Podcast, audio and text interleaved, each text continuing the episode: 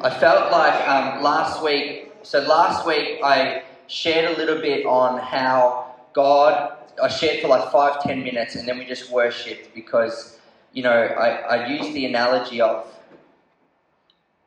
if you have your in laws coming over for a couple of days, you can make room in your house and present it in a certain way and you can live a certain way for a couple of days and you can get through, you know.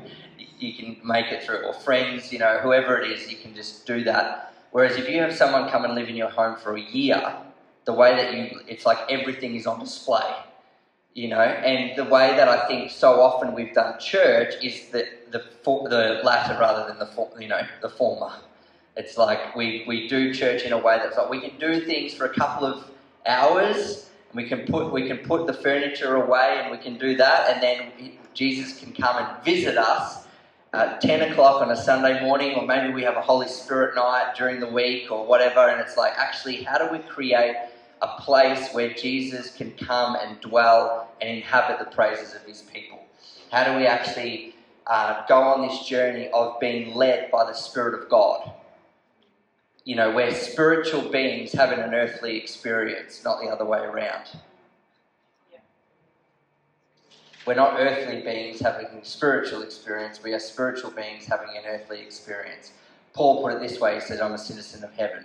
and it's like we're citizens of heaven and we're led by the Spirit of God. And in the, in the Western world, um, I remember someone saying to me, you know, if you went to Indonesia and you uh, offered someone in Indonesia a fruit, and you said, "Will you eat what's like a what's a, a fruit in Indonesia, Danny? Durian. Durian you offered someone durian from the West, they would say, Do I like it? What does it taste like? Um, what kind of texture is it? You know, what's it going to feel like in my mouth? They'd want to get all the facts down before they tried it, right? We've seen this with our kids. You know, anyone that has kids, like, oh, that doesn't look good. I'm not going to eat that. As opposed to in Eastern culture and in, in often like Indonesia and places like that, they'll just go, hum, oh, that doesn't taste good, or that tastes delicious, I'm going to get me some more of that. Right? And the difference is the Bible says, taste and see that the Lord is good. Corinthians says, turn your head towards the Lord, and then the veil is removed, not the other way around. Do, do you get it? It's not like, will I like this? Will, what does this look like? And then we respond. It's, we turn our affection towards the Lord, and then the, then the veil is removed. It's taste, and then we see that God is good. I was in worship, I had this picture. Who's seen Captain Hook? Who's seen, yeah, Captain Hook, the old Captain Hook, Dustin Hoffman and Robin Williams, and, um, and, and you know the picture where they, they, he starts to imagine food and they do the pretend food fight.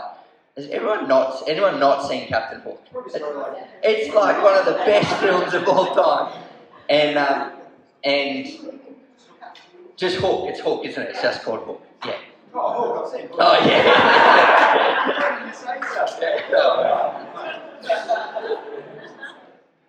um, and and he's imagining food, and he begins to imagine, and then this royal banquet um, starts to appear. And I felt like that's what the Lord is, you know, faith actualizes what it realizes. Bill Johnson says that. Faith actualizes what it realizes. So faith brings into reality what it cannot see. It cannot, you can't feel it, you can't see it, but it brings it into a reality. And I feel like there's a banquet before us as obviously I know Lamb God He's in us. He leaves, never leaves us, and you know we've been given everything we need for life and godliness. Like I know those things, but we're not. We, if we were honest with ourselves, we'd say we're not walking in the fullness, maybe in our own personal life or whatever, or that we've seen or tasted of. Not in a condemning way, but in an invitational way. That there's more. There's more available in in what we can currently see. Amen. Yeah. So, if you've got your Bibles, um, turn to Exodus 33. We're going to go to three passages of Scripture, or maybe four. Exodus 33. And I, I just feel like there's an invitation, a banquet there for us to walk in. And I want to kind of give some context, a little bit of last week, of why we're going after this and what, what this means for us. And, um, you know, when the outpouring of this, sorry, I'll backtrack. When the Tower of Babel happened, what did they do? They scattered and they, God confused their language. When the outpouring of the Spirit happened, everyone heard them in one accord, but they were all speaking in different languages. He restored it and made it unified. And I want to provoke us this morning that if we're going to see a move of God that so many of us have been going after, because I don't want a visitation culture, I want a habitation culture. I want him to, and not just here, I'm not just like, we have to get out of the mindset of Sunday morning. I'm, this is a part of it, but it's not the only thing. I want it to be in our homes, in our families, in our marriages, in our wedding, in our, in our, in our wedding bed, in our kids, everything. That it covers all areas of in business, that the presence of God would be with us and in us and, and be a, habitation of everywhere that we go because of we've made room for that. We've made we've uh, we've gone on a journey with God, and you know I would say that I was talking to a friend of mine, um, actually Mark Greenwood, who runs the academy up in Brisbane uh, last weekend, and I was we were just talking about this very thing, and we were saying, you know, you can have good theology but it doesn't necessarily it doesn't necessarily mean you have a relationship with God. Um, I think Mo, I think the Israel says they were acquainted with his acts, but Moses knew his ways. Right? It, how many like it kind of boggles me that the Pharisees saw blind eyes opening and they still didn't believe. You know, and we, we're in a culture here where we believe in the miraculous, we don't apologize for it, and we go after things, and we believe for healing, and we believe for God to do miracles, signs, and wonders because that's what He told us to do. But do you know, I've seen people, I was actually, it, it kind of provoked me this weekend because I saw someone who's not walking with the Lord. They walked into one of our youth services a few years ago with a broken leg and walked out completely healed and they're not walking with God. And I was like, man, how does that happen? They're not acquainted with his ways. They saw his acts from a distance because you can see, oh, wow, that's incredible. I mean, we've prayed for people in, in shopping centres. I remember praying for this South African lady. She was in a wheelchair. She got up out of a wheelchair, took her brace off her leg, and just kept walking. She just kept walking. This is about eight years ago. She just took her brace off, and I'm like, do you want to come back and like understand what? No, I'm good now, thanks. Just kept walking. I'm like, what even? That blows my mind. I mean, if I'm in a wheelchair and someone prays for me and I get up, I want to know who did that, who you are, what happened, who was it, all those things. But no, and I, there's, I want to propose that when we don't have a intimate relationship with God personally and corporately, we become like the Israelites of old with Moses, where they're like, just send the guy up on the mountain. We stay down here because it looks a little bit scary. So let's read it because I think this is one of the darkest days, but also we can learn from it. Um, we can learn something from it. When Moses went up to the mountain, uh, chapter 33 of Exodus, and we'll go. Um, We'll just start at verse 7. Now Moses used to take the tent and pitch it outside the camp, far off from the camp, and he called it the tent of meeting. And everyone who sought the Lord would go out to the tent of meeting, which was outside the camp. Whenever Moses went out to the tent, all the people would rise up. Each would stand at his tent door and watch Moses until he had gone into the tent. When Moses entered the tent, the pillar of cloud would descend and stand at the entrance of the tent and the Lord would speak with Moses. And when all the people saw the pillar of the cloud standing at the entrance of the tent, all the people would rise up and worship, each at his tent door. It's mind boggling. Thus the Lord used to speak to Moses face to face as a man speaks to his friend. When Moses turned again in the camp, his assistant Joshua, the son of Nun, young, uh, a young man would not depart from the tent.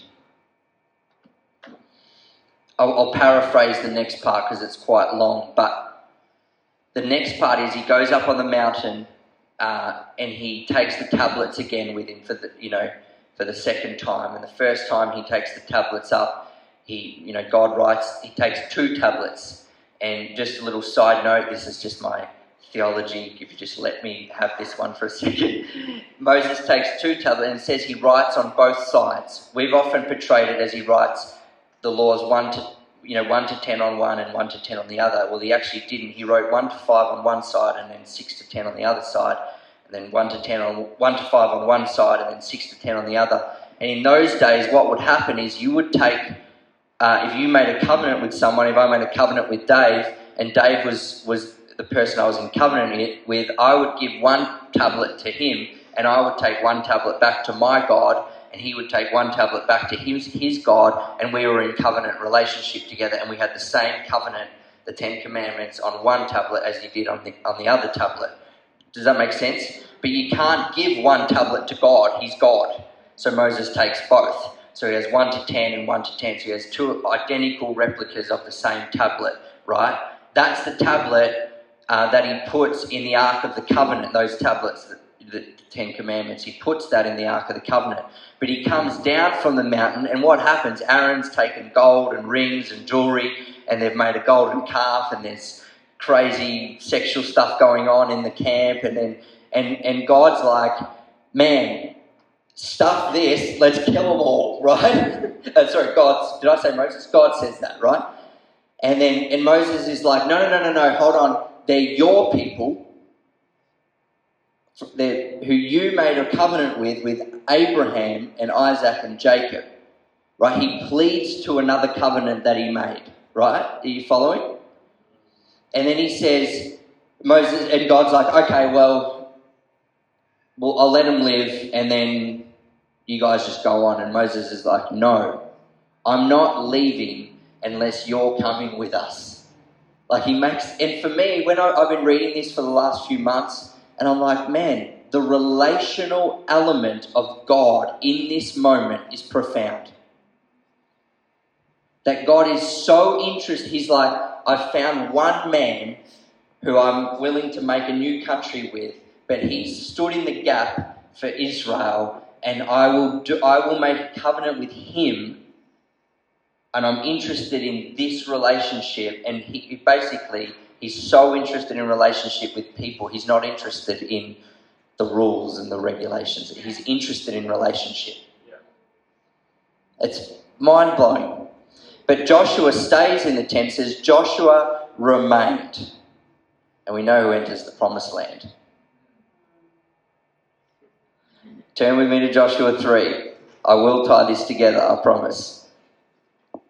And if I don't, just ask the Lord. Uh, verse 11, Joshua 3.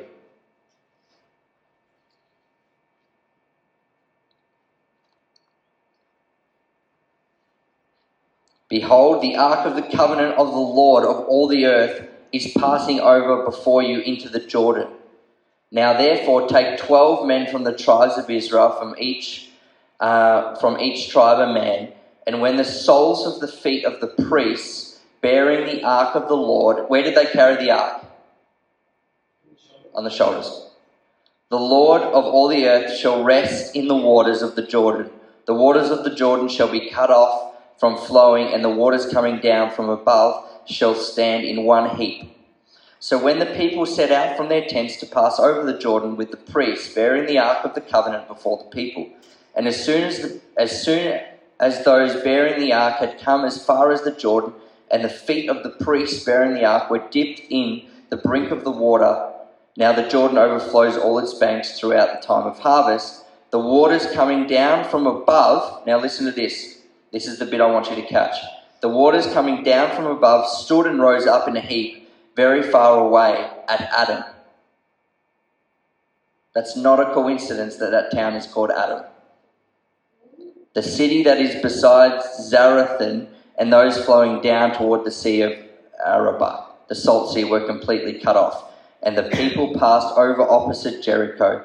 And now the priests bearing the ark of the covenant, the Lord stood firmly on dry ground in the midst of the Jordan. And all Israel was passing over on dry ground until the nation finished passing over the Jordan. I think our movies have done the injustice of when they pass, you know, the waters rise up and it's that big wave, you know, when you, you pass through the, the Jordan and it's that wave that sort of hovers there and just stays there and then people walk through, right?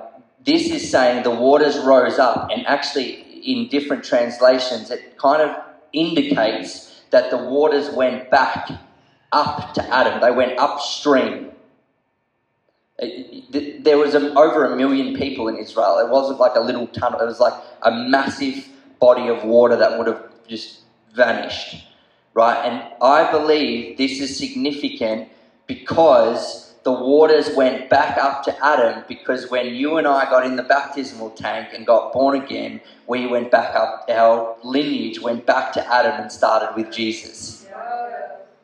Right?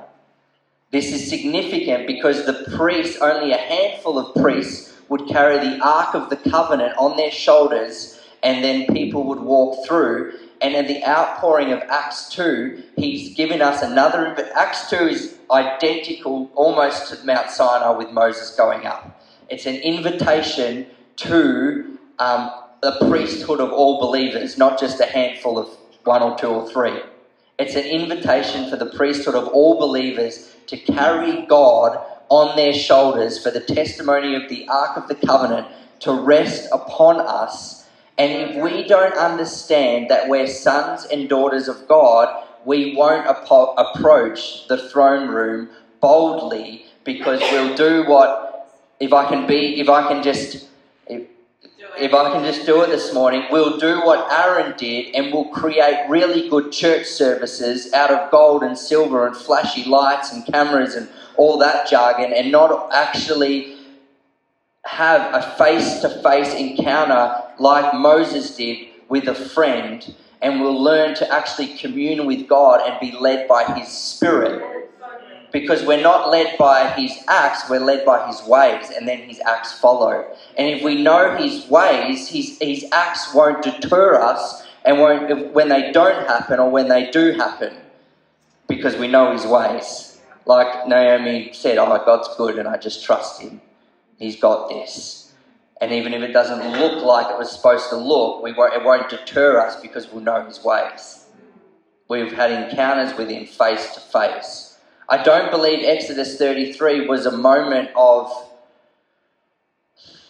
I think Israel missed a moment and they had to wait another however many hundreds of years before that moment came again, which happens in Acts 2.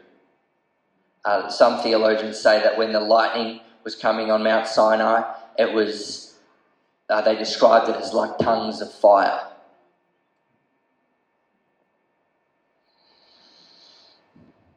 So, your lineage, if I can now jump into the new covenant, your lineage now is you've been washed clean up to Adam. And you're now a son or a daughter of God. And Rome, we're going to go to two more verses Romans 8 and John 3. Actually, we'll just jump, jump to John 3 with me real quick. John 3, Jesus, the famous verse of, of Nicodemus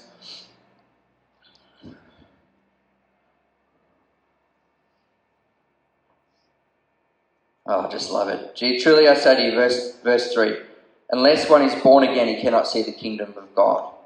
How can a man be born again when he is old, enter a second time into his womb? Truly, truly, truly, Jesus answered, I say to you, unless one is born of water and the Spirit, he can not enter the kingdom of God. That which is born of the flesh is flesh, and that which is born of the Spirit is spirit. Do not marvel that I said to you, You must be born again. The wind blows where it wishes, and you hear its sound, but you do not know where it comes from or where it goes. So it is everyone who is born of the Spirit. And I just want to go down to verse um, 12. If, you, if I have told you earthly things and you do not believe, how can you believe if I tell you heavenly things? Just pause there. What does he use? He uses wind as an analogy to illustrate the Spirit of God, and he uses birth. That which is born of the flesh is flesh, and that which is born of the Spirit is spirit. Are you with me? Yeah. And then he says, How do you not understand if I have told you earthly things?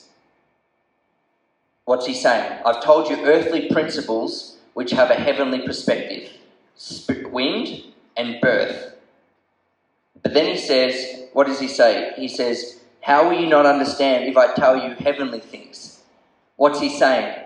There are things I want to tell you that are heavenly that have no earthly paradigm. Walking on water is not an earthly paradigm, right?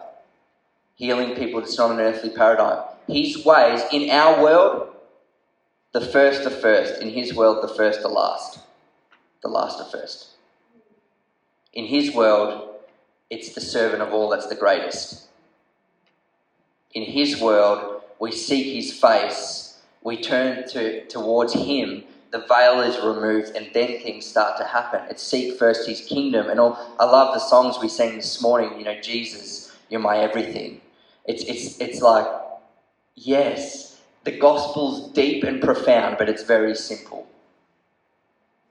If you put Jesus first in the center of your life, and every, you know, people say, Liam, it's first God, then it's marriage, then it's church, then it's you know um, friendships, and then it's work, and they have like this list, and I just don't agree with that. It's first God, and everything else falls into place.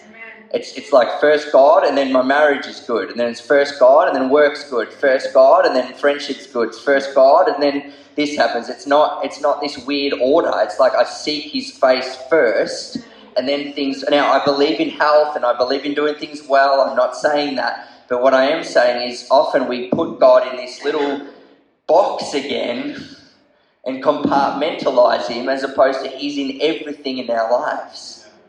And then we, there's the habitation of his presence that comes. Yeah. Amen? So here Jesus makes this proclamation. He says, I want to tell you heavenly things which have no earthly paradigm. I want to tell you things that you've not even thought of, imagined, dreamt.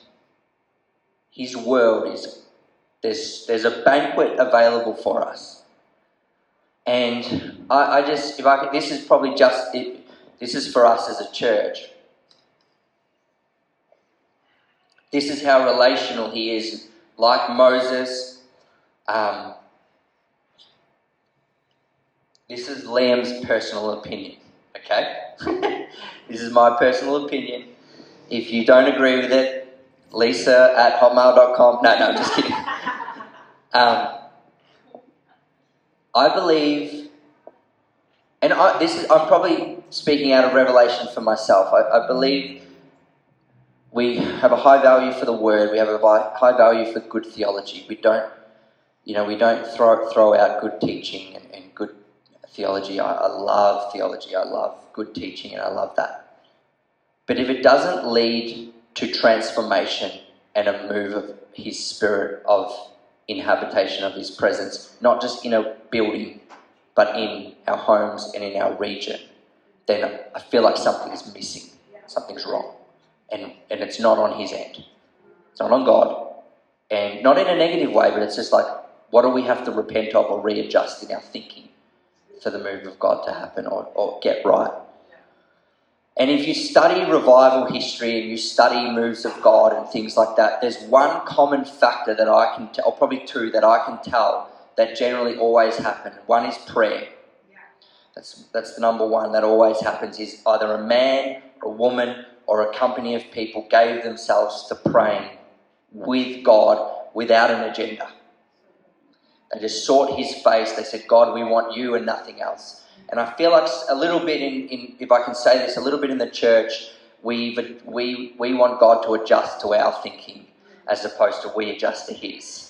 And um, and so, and the second thing is that I see in those moves of God in history is a contending, and a contending for a, a period of time. And I, I tell you why I think that is, and this is just my own personal thing that I think is I believe if when we contend for something for a period of time and we get it, we hold on to it and treasure it as the pearl of great price.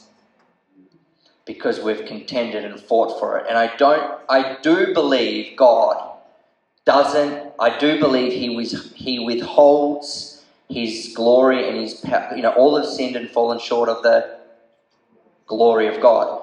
I do believe He withholds His glory from people, not to shame them or not to punish them, but because in His mercy and His kindness, He says, if I was to pour out my spirit right now in the measure that I want to on that person or that community or that individual, in this moment, it would cause more damage than good.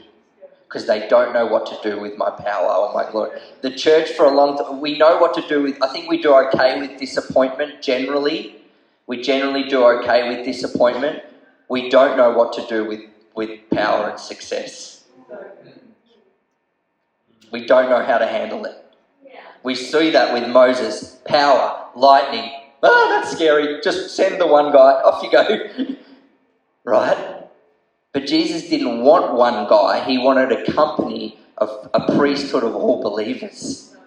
He wanted the remnant of God to grow. That's why in the Old Testament, the remnant shrunk. You know, there was one left Noah, Abraham, Moses. It was usually just the one individual. In the New Testament, it started with one guy called Jesus, and it grew exponentially. It's an increase of his kingdom. So I believe, and I believe that there is a place where we start to contend for His Spirit and we make room in a softness of His heart and we learn to know His ways. We boldly approach the throne room of God as not just Liam, but as a group of people. That we do that corporately, that we do that in our glory homes, which, by the way, we're um, on the 24th of February, we're having a six week training and equipping that anyone that's new here and we our glory homes they're cranking up soon. So if you want to start one or you want to be involved in that, then I'd encourage you to come along to that um, six week training and uh, just give you foundational idea of who we are and that kind of thing. Um, but I believe, what's the proverb? It says, it's the glory of God to conceal a matter. It's the glory of kings to search it out. 25, I think 25 two. Yeah. He's interested in relationship. I don't hear me. This is my point. This is all. Is all this for, for this main point. I've got kids. I'm not going to leave my home and put Charlie, who's seven, in charge of my other two kids. Why? Because she doesn't have the maturity to hold and um, navigate that circumstances. It's too much authority. But she's still my kid. Right? Doesn't change that she's my kid. So it's not, a, it's not an identity thing. Right? It's a maturity thing. And I just want to I want to provoke us to it's, it's time for us as a church to mature into, that, into this, into the priesthood of all believers. Where we're like, hey, we're growing up and we're growing into maturity so that the environment, the setting can be, can be ready for God to go, hey, there's a bunch of people I can entrust my greatest possession with. I can leave them with me. I can leave them with my presence and they're not going to abuse it, they're not going to um, quench it, they're not going to destroy it, and they're not going to prostitute it. They're going to actually host me well. And I tell you what, it can't be just one person. One slays 1,000, two slay 10. What a 50 do? Let's read this last verse, Romans 8, and then we'll close. Um, does that make sense? I just, I don't mean that in there's like, if someone's in here thinking, oh, is that me? Am I like, do I need to grow up? And it's like, we're all on it. Like, I'm growing. Like, we're maturing. Like, it's not a condemning thing, it's an invitation for, hey, uh, God's so relational that He doesn't just willy nilly, give. You know, I, I'm not saying you're not saved. I'm not saying you're not born again. I'm not. That's not what I'm saying. But He's so interested in relationship beyond just our good theology. I mean, the disciples, they didn't even think he was the savior of the world. They were healing the sick and raising the dead, and, and Judas was in that. I mean, that, that blows my mind. That shows me how much God is interested in relationship. That's mind blowing. And Judas betrayed Jesus with a kiss. He wants intimacy, but he didn't have that relationship. He didn't have that depth there. And I just don't want a. Uh, I want everyone in this room to know God. Not just know about Him, but just like, oh, I know God. I know God. I've seen Him. I'm face to face with Him. Yeah, it's good. Romans 8, verse 15. For you did not receive the spirit of slavery to fall back into fear, but you have received the spirit of adoption as sons, by whom we cry, Abba, Father. The Spirit Himself bears witness with our spirit that we are children of God, and if children, then heirs, heirs of God, and fellow heirs with Christ, provided we suffer with Him, in order that we may also be glorified. For I consider the sufferings of this present time are not worth comparing with the glory that is to be revealed to us. For creation waits with eager longing for the revealing of the sons and daughters of God, for the creation was subjected. I will stop there. For, verse 22 For we know that the whole creation has been groaning together in pains of childbirth until now, and not only the creation, but we ourselves, who have the first fruits, fruits of the Spirit, groan inwardly as we wait eagerly for the adoption as sons, the redemption of our bodies.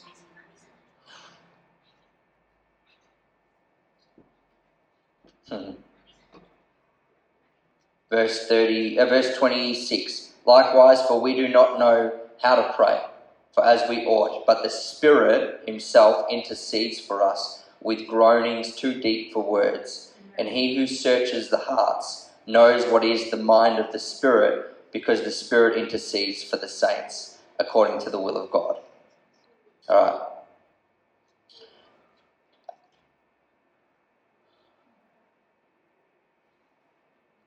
We need to be led by His Spirit. Full stop. We need to be led collectively as a community by His Spirit. Uh, and that means that we learn how to do this and do this well. And we go on a journey. That's where we, we learn how to hear His voice as a community. Where it's, it's, it's not participation time. It's not, it's not just, it's, sorry, it's not just observation time. It's that we all come together. We lift our voices, we cry out to the Lord, we seek His face together. Because I believe the invitation for the banquet is there. Can I get could I get you on the keys, Ben, or at least you up as well if you want to?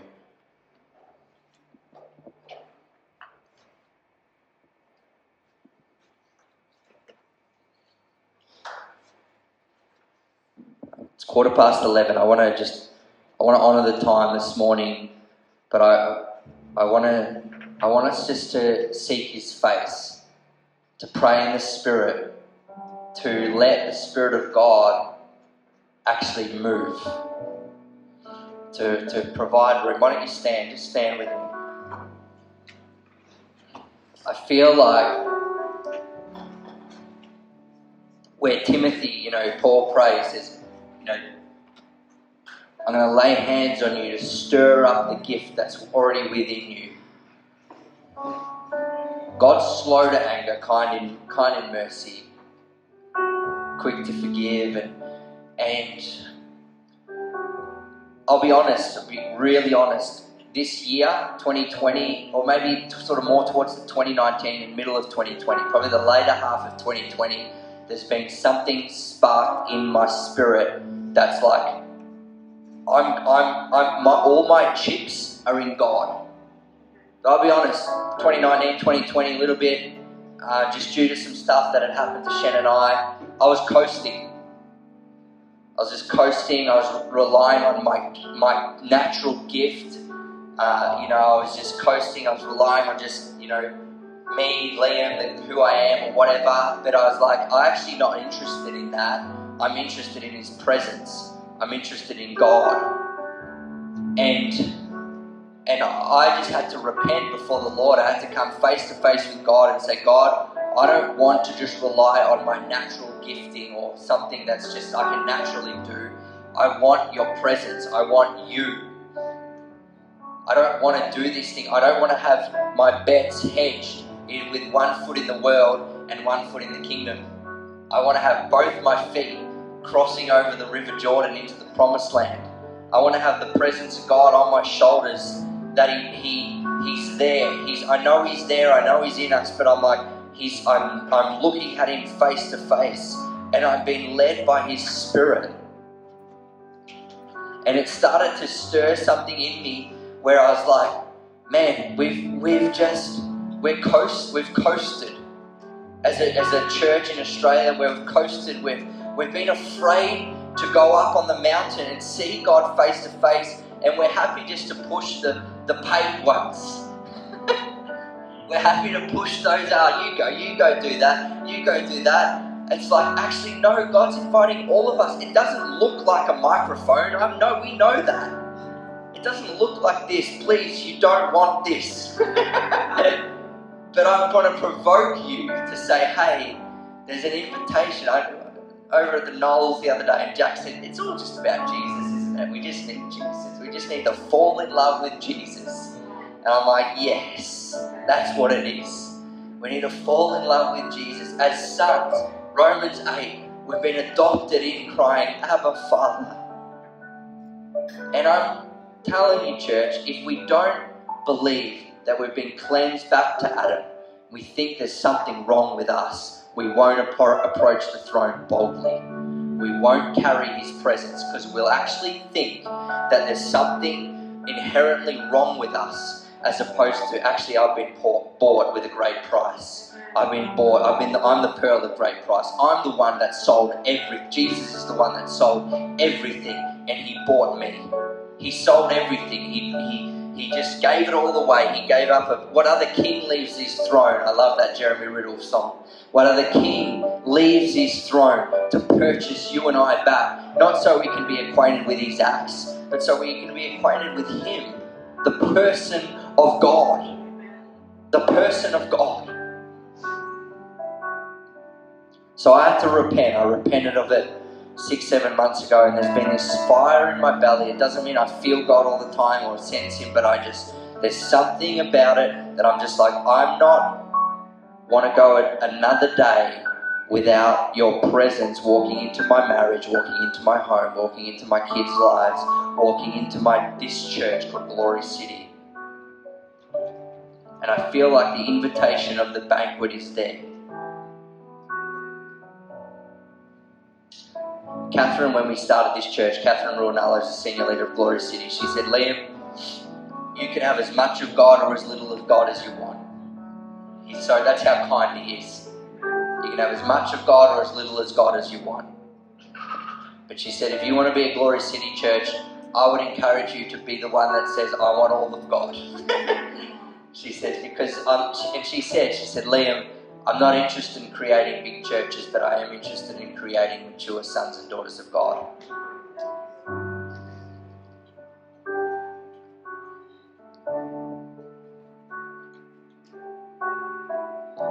Alright, let's just go after him. I don't know any other way than just to seek his face with no agenda. Because when we do that, his agenda becomes our agenda, and our agenda becomes him. John 17, 3, this is eternal life that we would know God. If you need to repent, you need to do business before God. If you want prayer, we're gonna I'll be up the front and maybe Lisa and Ange or whoever will pray for you. And if you're that if you need prayer, then don't come up the front. but I just feel there's an invitation for the Spirit of God to be stirred up in people this morning by the laying on of hands. But if you need to do business with your father as well, I just feel that. But I, I, I just want us for a few minutes just to cry out, not out of a place of he's distant, not out of a desperation in the wrong sense, but out of a desperation of I just want more of you, God. I want to know you more.